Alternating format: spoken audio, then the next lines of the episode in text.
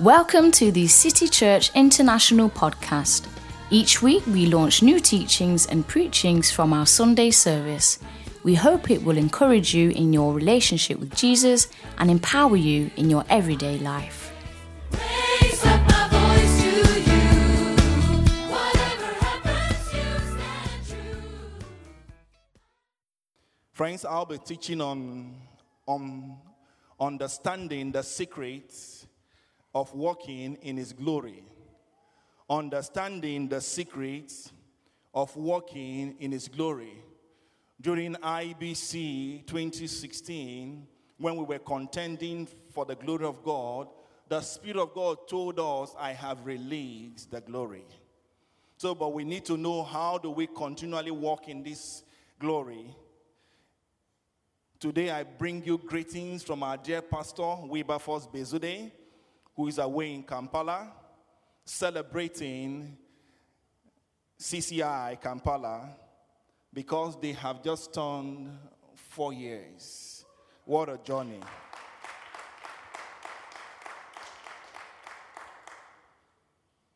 It is vital you and I will understand that we are on a divine assignment here on earth to rescue men and women from the clutches of the enemy. You and I, we are on a divine assignment, divine mission. D M or D A. That is what God saved you for. You are on a divine mission. Please make sure that next Friday, come rain or sun, you go to that cafe, you go out in the street and compel them to come in and hear the gospel. Because I want you to understand, the Bible says in Daniel twelve three, those who turn others to righteousness, they will be made as the stars of heaven. From today, as you join that team to make others into, to turn others to righteousness, you begin to shine. You see, because the Bible says, for one soul that is saved, heaven rejoices. Friend, I've come with a message that is uncomfortable today, but it will bring comfort to men and women. I can assure you that. I have not come to gain popularity from anyone. I have come to do the will of who sent me. Couple of weeks ago, I went on my knees. I was praying in my normal watch hour in the night. While I was praying, the Spirit of God told me, get up and go and sit down and let me talk to you. And when the Lord was speaking to me, I started making note. And He said, I'm going to give you one Sunday in July to bring a message as my messenger. And I said, yes, Lord. And He said, go on a twenty-one days fast. I started the fasting and my wife told me, I must join you because every time you come out from the fasting, you are not the same. And she decided to join. While we were fasting, I was on the poster but not on the program. But I went back to the Lord. I said, but did you not tell me that you've given me one Sunday back to you? And the Lord says in Romans eight thirty-seven, son, I have told you, you are more than a conqueror through Him that loves you. And today I'm here to deliver that message in the name of Jesus. Please turn with me quickly to the book of Isaiah chapter sixty verse two. Isaiah chapter sixty verse two. I have decided to cut this message into two. When I gave this message across to the media team, they asked me a question. Is it a Sunday message or a series for various weeks? And I said, that is the Lord's work. And it's marvelous in our sight. Isaiah chapter sixty, verse two, it says, for behold, darkness shall cover the earth, and thick darkness the people. But the Lord will arise upon you, and His glory will be seen upon you. We first need to know that there is thick darkness over the nations. There is thick darkness, because how can you explain a man taking a seventeen-ton lorry and just go into a crowd of people, crushing people to death? What a way to die, crushing people to death. That is gross darkness, wickedness of the highest level. That is what we can call it. That is gross darkness. You cannot comprehend what is going on today. I was reading the news a couple of days ago. They have what they call honor killing in certain nations of the world. If a member of the family, especially ladies, they have they have done something wrong to the family name, their brother has the right to kill the lady. Who gave them the right when God says, thou shalt not kill?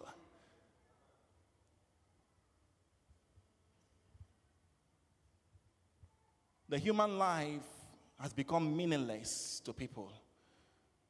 The human life has become meaningless. That's why someone can sit down and plot to make a bomb and go into a crowd of people and blow them to death. And say, when you get to heaven, which heaven? There are seventy-seven virgins waiting for you. There is gross darkness in the land. There is gross darkness in the land. But I've come to give you good news today. In John chapter eight, verse thirty-two, the Bible says, you shall know the truth, and the truth will make you free. You shall know the truth, and the truth will make you walk in the glory of God. You shall know the truth, and the truth will elevate you above darkness. You shall know the truth, and the truth will place you on top where no man can place you. John seventeen seventeen says, sanctify them by your truth. Your word, O Lord, is truth. Sanctify them by your truth. Your word, O Lord, is truth. Friends, we are living in an era of moral decadence. I repeat again, we are living in an era of moral decadence. Of what is good is bad, and what is bad is good. And we have come to accept that as children of God. We say, leave it for the Lord. God will take care of it. It's his business. But I've come to tell you that this nation and so many other nations, they were built on Christian tradition, Christian beliefs, and Christian values. And right now, those values are being eroded. There is an eroding of those values. There's a decadence of those values, those Christian values. Why? Because between the year nineteen thirty-eight and nineteen forty, one of the demonic prophetess known as Alice Bailey came out. Instead of the Ten Commandments, she came out with a ten-point agenda to change the world. A ten-point agenda. I'll read a few for you so that you understand what we are battling against. One of her, six of her points out of the ten, she says, number one, take God and prayer out of every educational system. We don't want to see God in the schools. Give the children the liberty to choose. Number two, she says, reduce parental authority over the children. Parents, obey your children or they place you in prison. Number three, destroy the traditional Christian family structure and introduce cohabiting. Number four, she says, make divorce easy and legal. Free people from the concept of marriage for life. If you are tired of your partner, you should be able to walk out because there is no love forever. Number five, she says, make homosexuality an alternative lifestyle. Let people be free to do whatever they want to do with their body because their body belongs to them. Number six, she says, create an interfaith movement called humanism, where people need to believe in themselves, believe in their ability, believe in their intellect, believe in their educational qualification, and not believe in God. I can give you a list. She has ten. Alice Bailey, you go home and read. Those laws have been adopted by nations in Europe, in America, by the United Nations. It has been adopted as laws today. That's what we are facing because one demonic prophetess said a word and people buy it. What, are, what about we Christians? What are we saying right now? What are we saying right now? Because you and I, we have the power to change things. You see, the fear of God and the wrath of God has been replaced by the message of grace. They say, keep sinning and his grace is sufficient.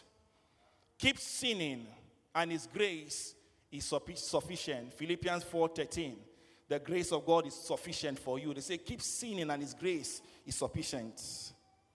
The enemy has taken the message of grace, rebranded it, and sold it to the church. Of course, there is grace.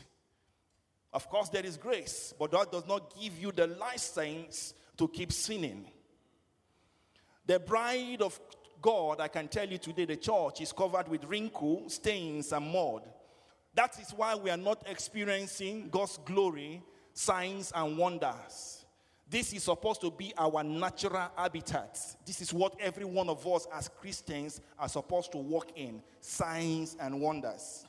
I can tell you wholeheartedly that the spirit of Jezebel is having a fit day, destroying churches. Most of them have been castrated of power. You go into a church, the minute you step in, the first thing that happens to you, bam, you fall asleep. And then when you get home, someone asks you, what did they preach? It was powerful. How was the sermon? Wonderful.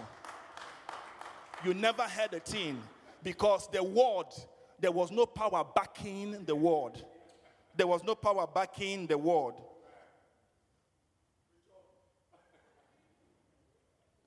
The word godliness and righteousness is no longer in the vocabulary of many Christians.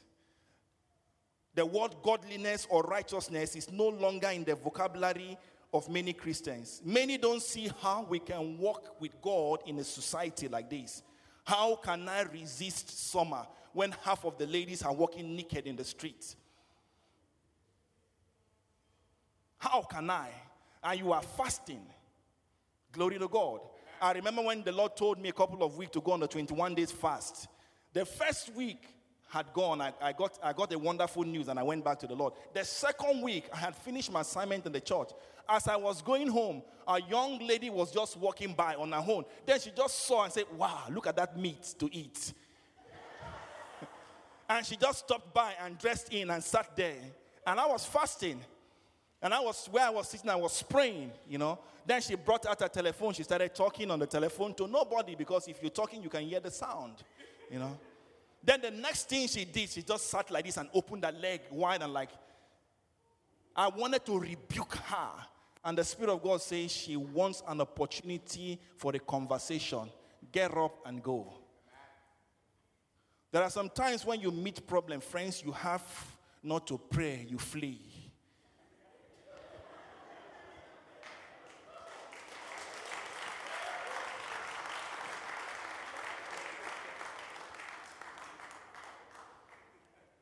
The devil has made, the devil has made walking in godliness look like an uphill task, an insurmountable mountain.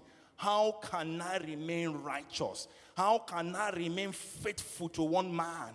How can I eat lasagna all my life?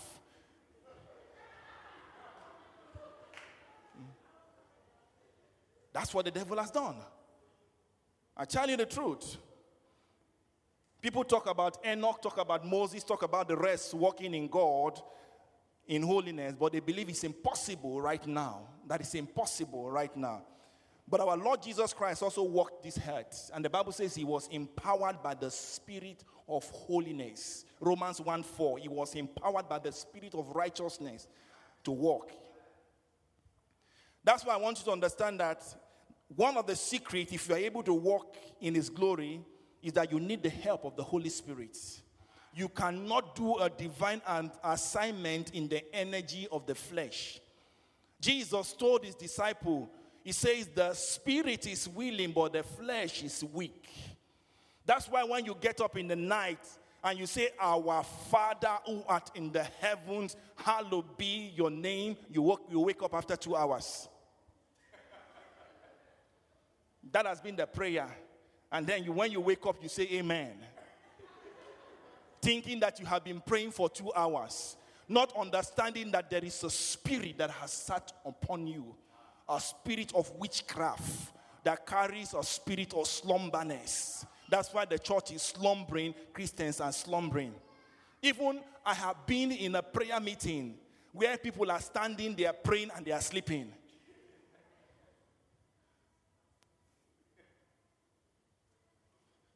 Friends, I want you to understand that godliness constitutes a platform for every child of God to rise high.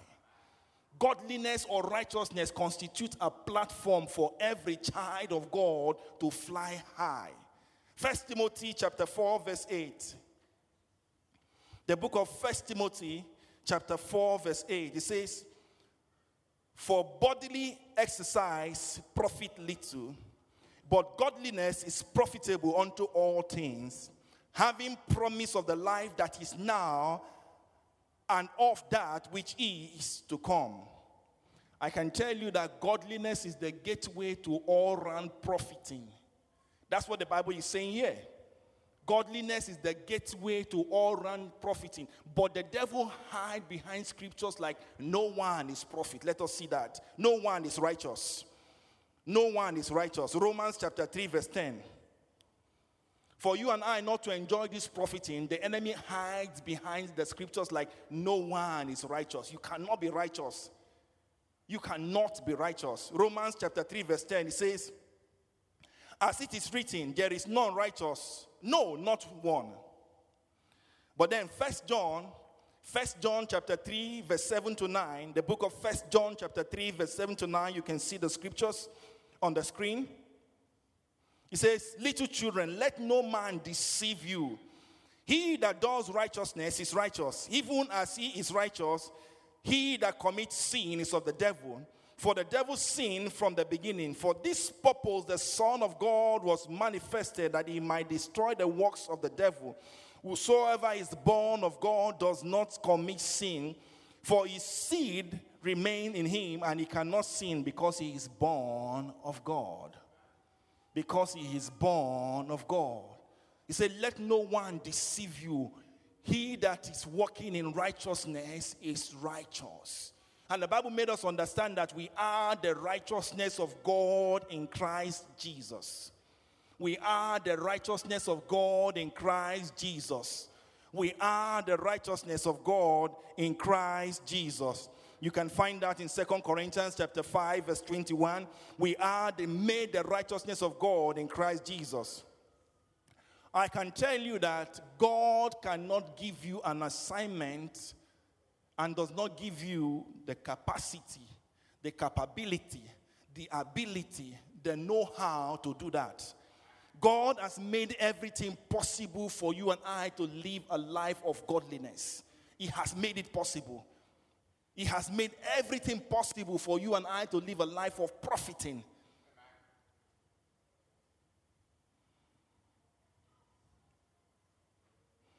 To live in righteousness so as to walk in the glory of God is a choice.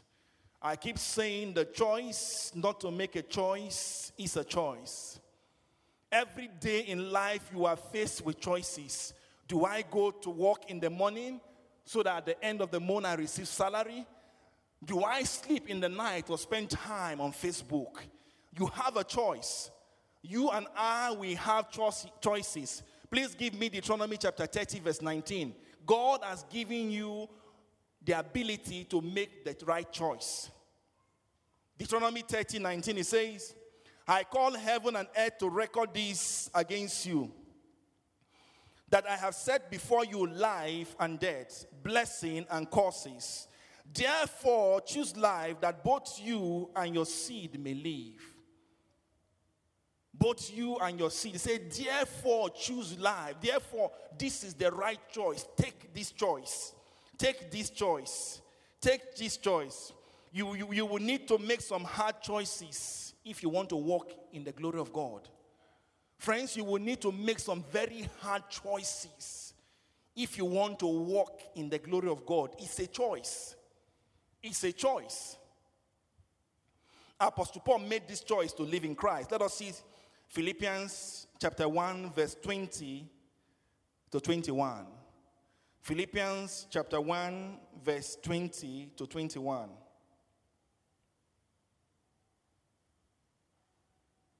He says, "According to my earnest expectation and my hope, that in nothing I shall be ashamed, but that with all boldness as always, so now also Christ shall be, Christ shall be magnified in my body, whether it be by life or by death, for, for, for to me to live is Christ and to die is gain.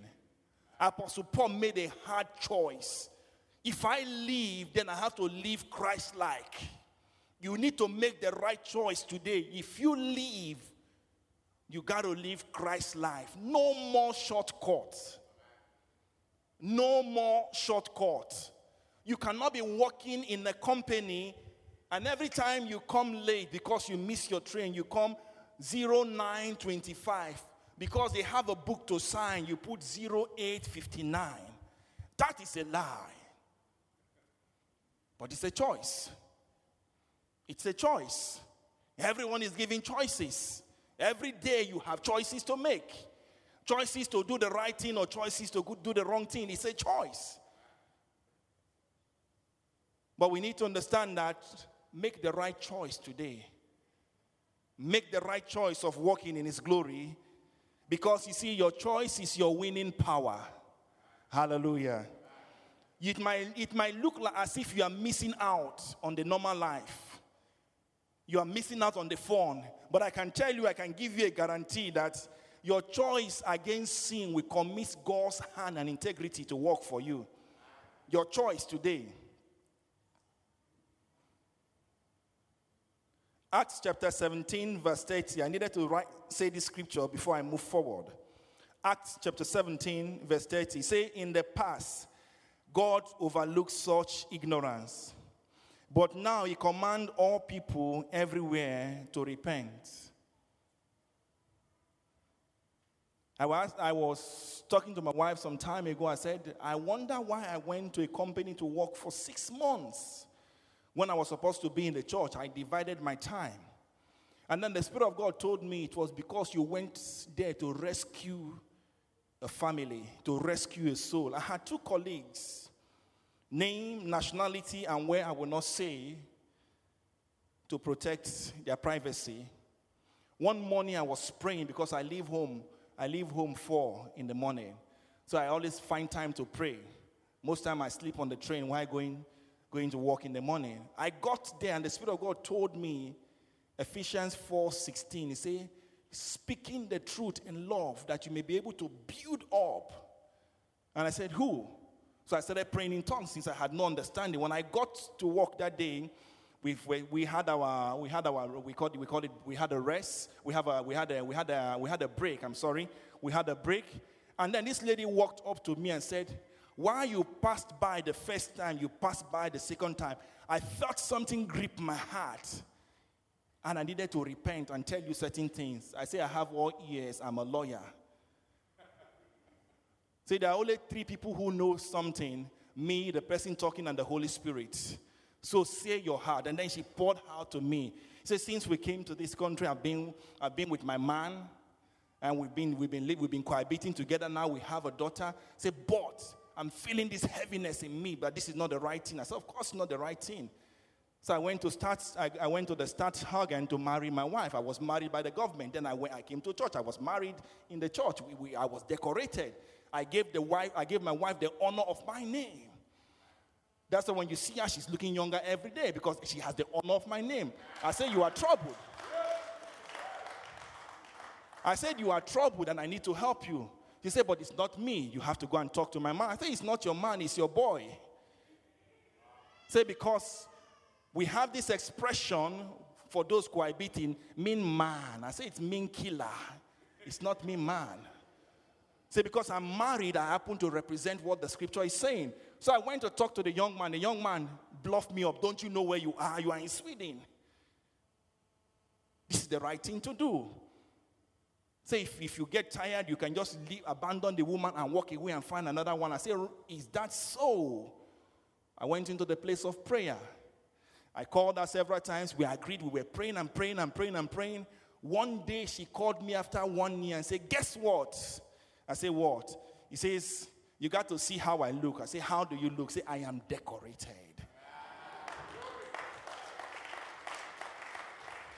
That was the first thing she said. Say, we've gone home. We've paid the bride price. We've done the wedding. Say, I immediately I stepped into Sweden. My company promoted me. I said, that is the favor. That is the favor. Proverbs eighteen twenty-two. He that finds a good wife finds a good thing and obtains favor. That is favor. That is, that is favor. I said, what about him? He said, he's not going to school. I said, that is the glory of God in the home. So I encourage every one of you here, go do the right thing, friends. According to what the scripture says, go do the right thing. You know the right thing.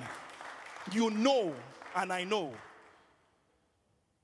Friends, it is absolutely vital that I show you certain characteristics of sin.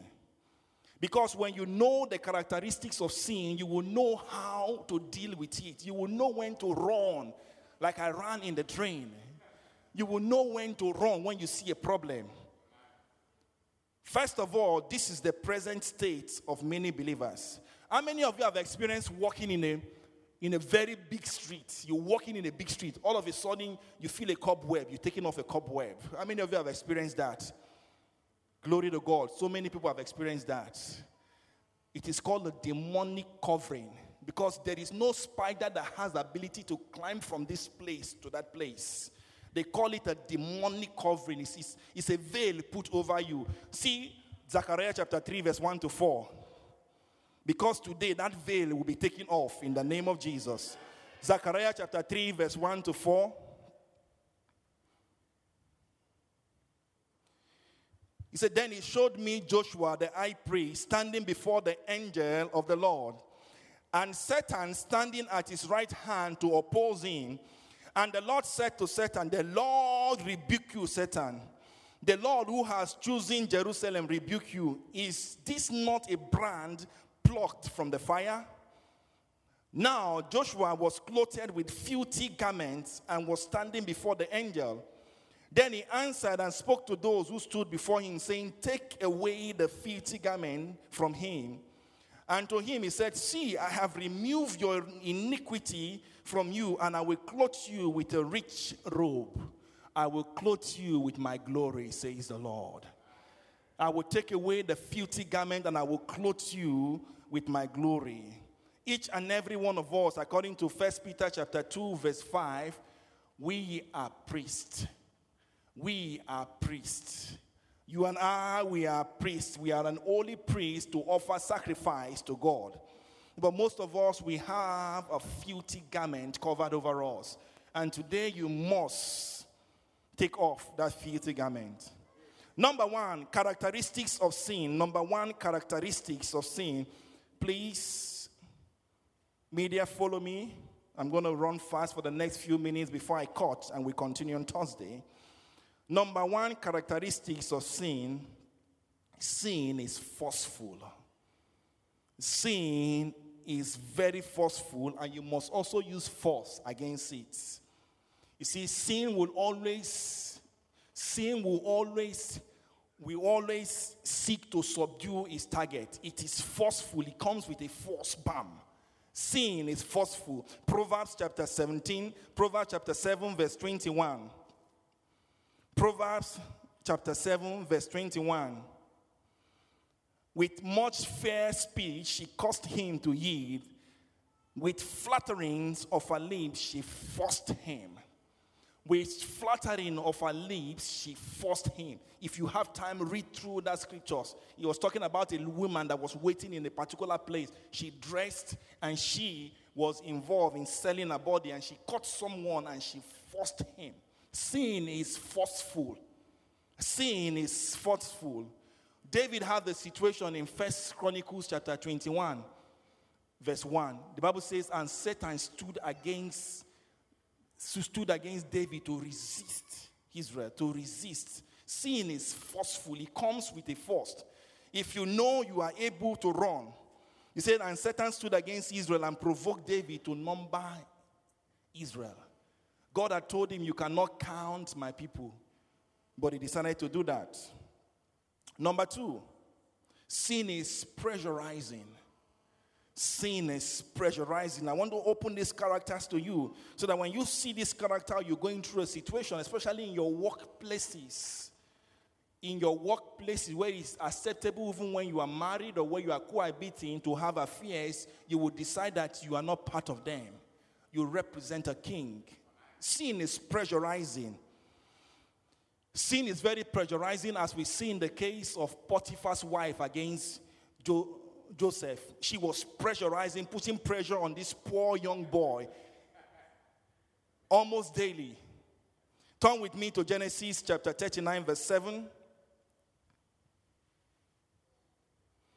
Genesis chapter thirty-nine, verse seven, it says, "And it came to pass after these things, that his master's wife cast her eye upon him, and she said, Lie with me." In verse ten to twelve, the Bible says again, "And it came to pass, as she spake to Joseph day by day, that he hearkened not unto her to lie by her or to be with her. And it came to pass about this time that Joseph went into the house to do his business, and there was none of the men of the house there within.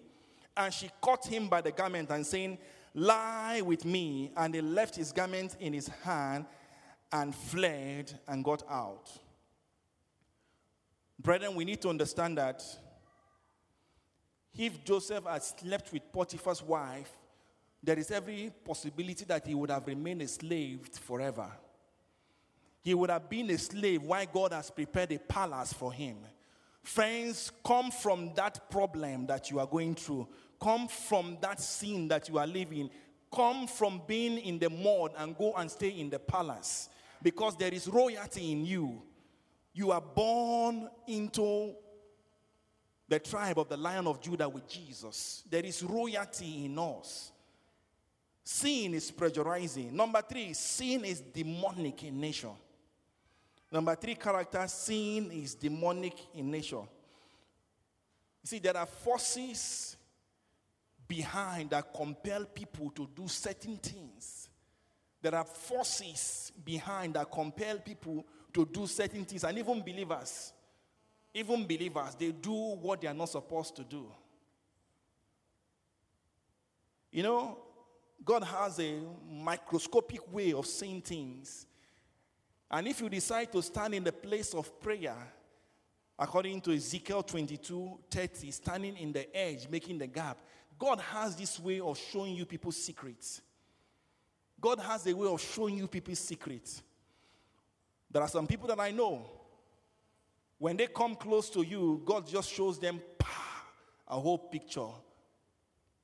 That you live in Moshbori and you came from Rufstein, which is not your address. God has a way of showing things. Sin is demonic in nature. I say sin is sin no matter who is sinning it. Sin is sin no matter who is sinning it. Whether it is lying, stealing, manipulating tax figures.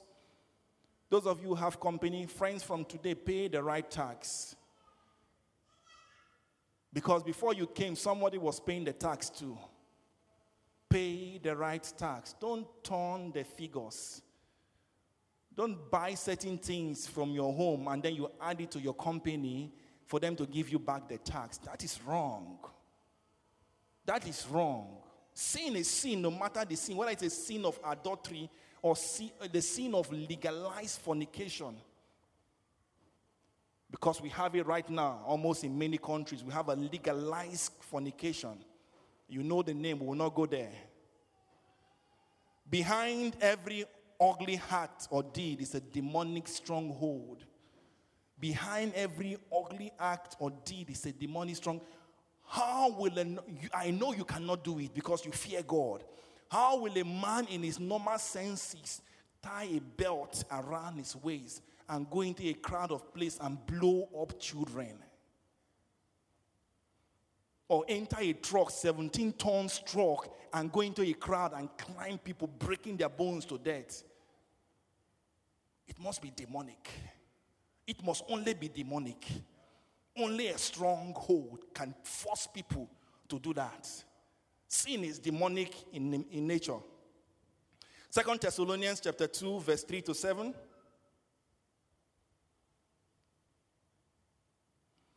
Second Thessalonians chapter two, verse three to seven. It says, "Let no man deceive you by any means, for that day shall not come, except there come a falling away first, and the man of sin be revealed, the son of perdition, who opposes and exalted himself above all that is called God, or that is worship, so that he has God seated in the temple of God, showing himself that he is God.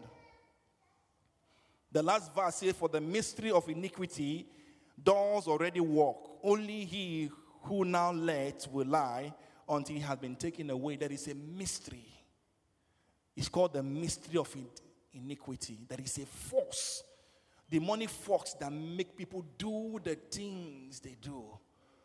No normal sense in man in, or woman in his right senses will sit down and kidnap someone else and cut the person to pieces. It's not normal. It's not normal to cut, you pick up someone and you cut the person to pieces. It's not normal. It is a demonic force. No normal man will leave his wife. Can you hear a pin? No normal man will leave his wife at home and say, I have a business appointment. And you go rent a room somewhere. And you buy gift for another lady. And you have a wife at home. It must be a demonic hold. A demonic stronghold that takes over your mind. Marriage is honorable and the bed undefiled, says the Lord.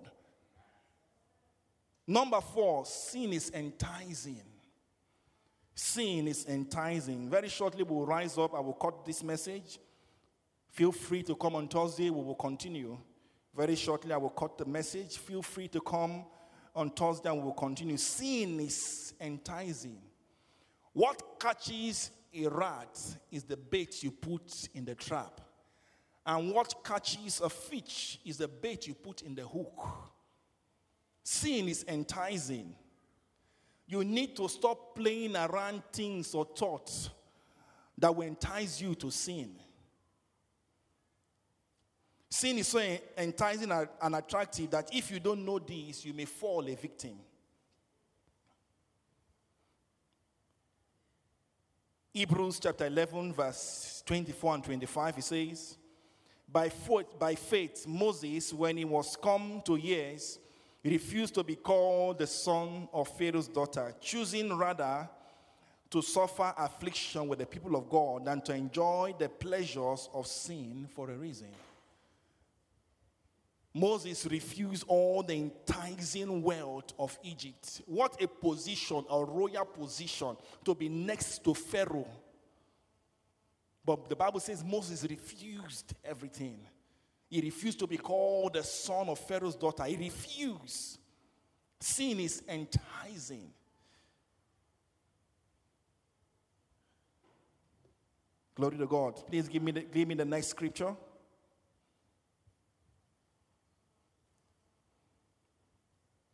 James chapter one, verse thirteen to fifteen, it says, Let no man say when he is tempted, I am tempted of God, for God cannot be tempted with evil, neither tempt he any man.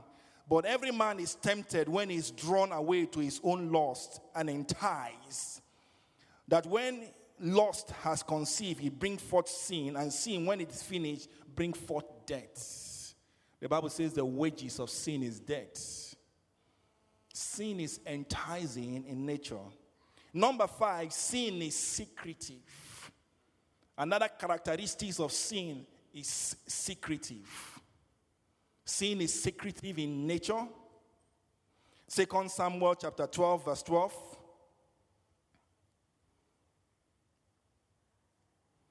Second Samuel chapter twelve, verse twelve. It says, For thou did it secretly, but I will do this thing before all Israel and before the sun. You know the story of David. The Bible says when kings went to war, David was walking on top of his palace. And then he saw a woman bathing. He called her, sent his husband to war, and he was killed. And he took the husband. And all what he did was secretly.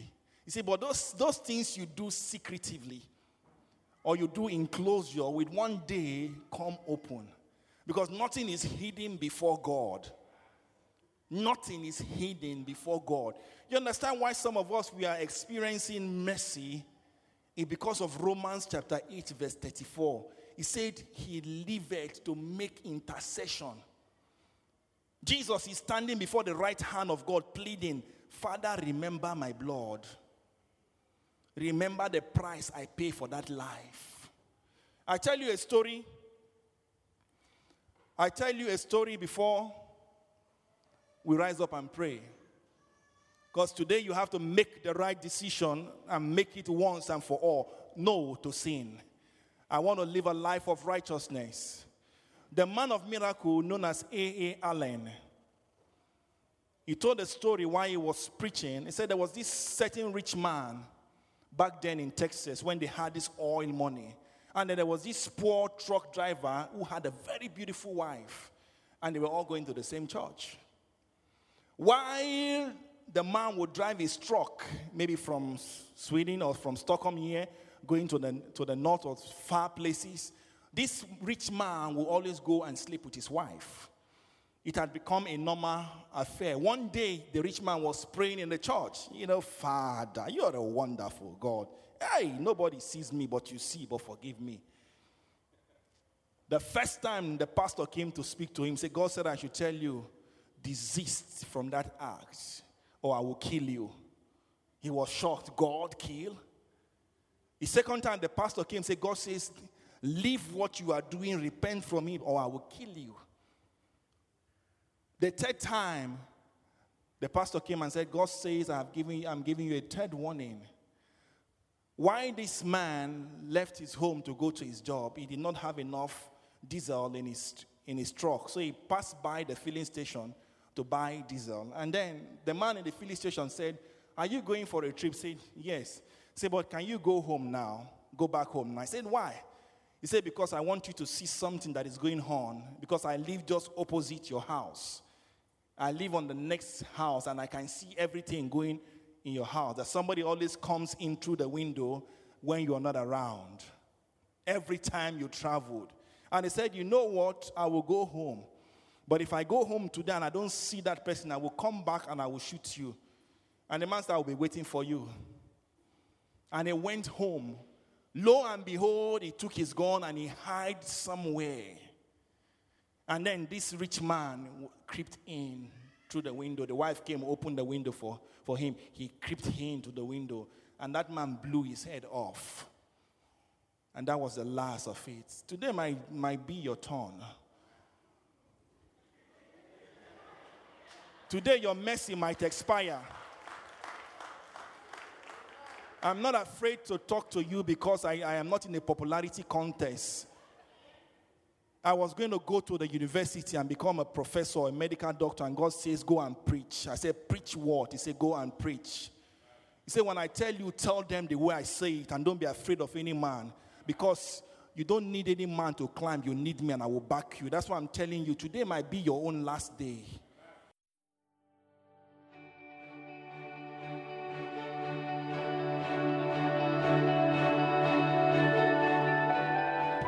Thank you for listening. If you're in the Stockholm area, feel free to join us at our international services every Sunday at two p.m. at Adolf Fredriks kyrkogata ten. If you'd like to know more about Jesus or for any other information, please do visit us at c c i stockholm dot s e.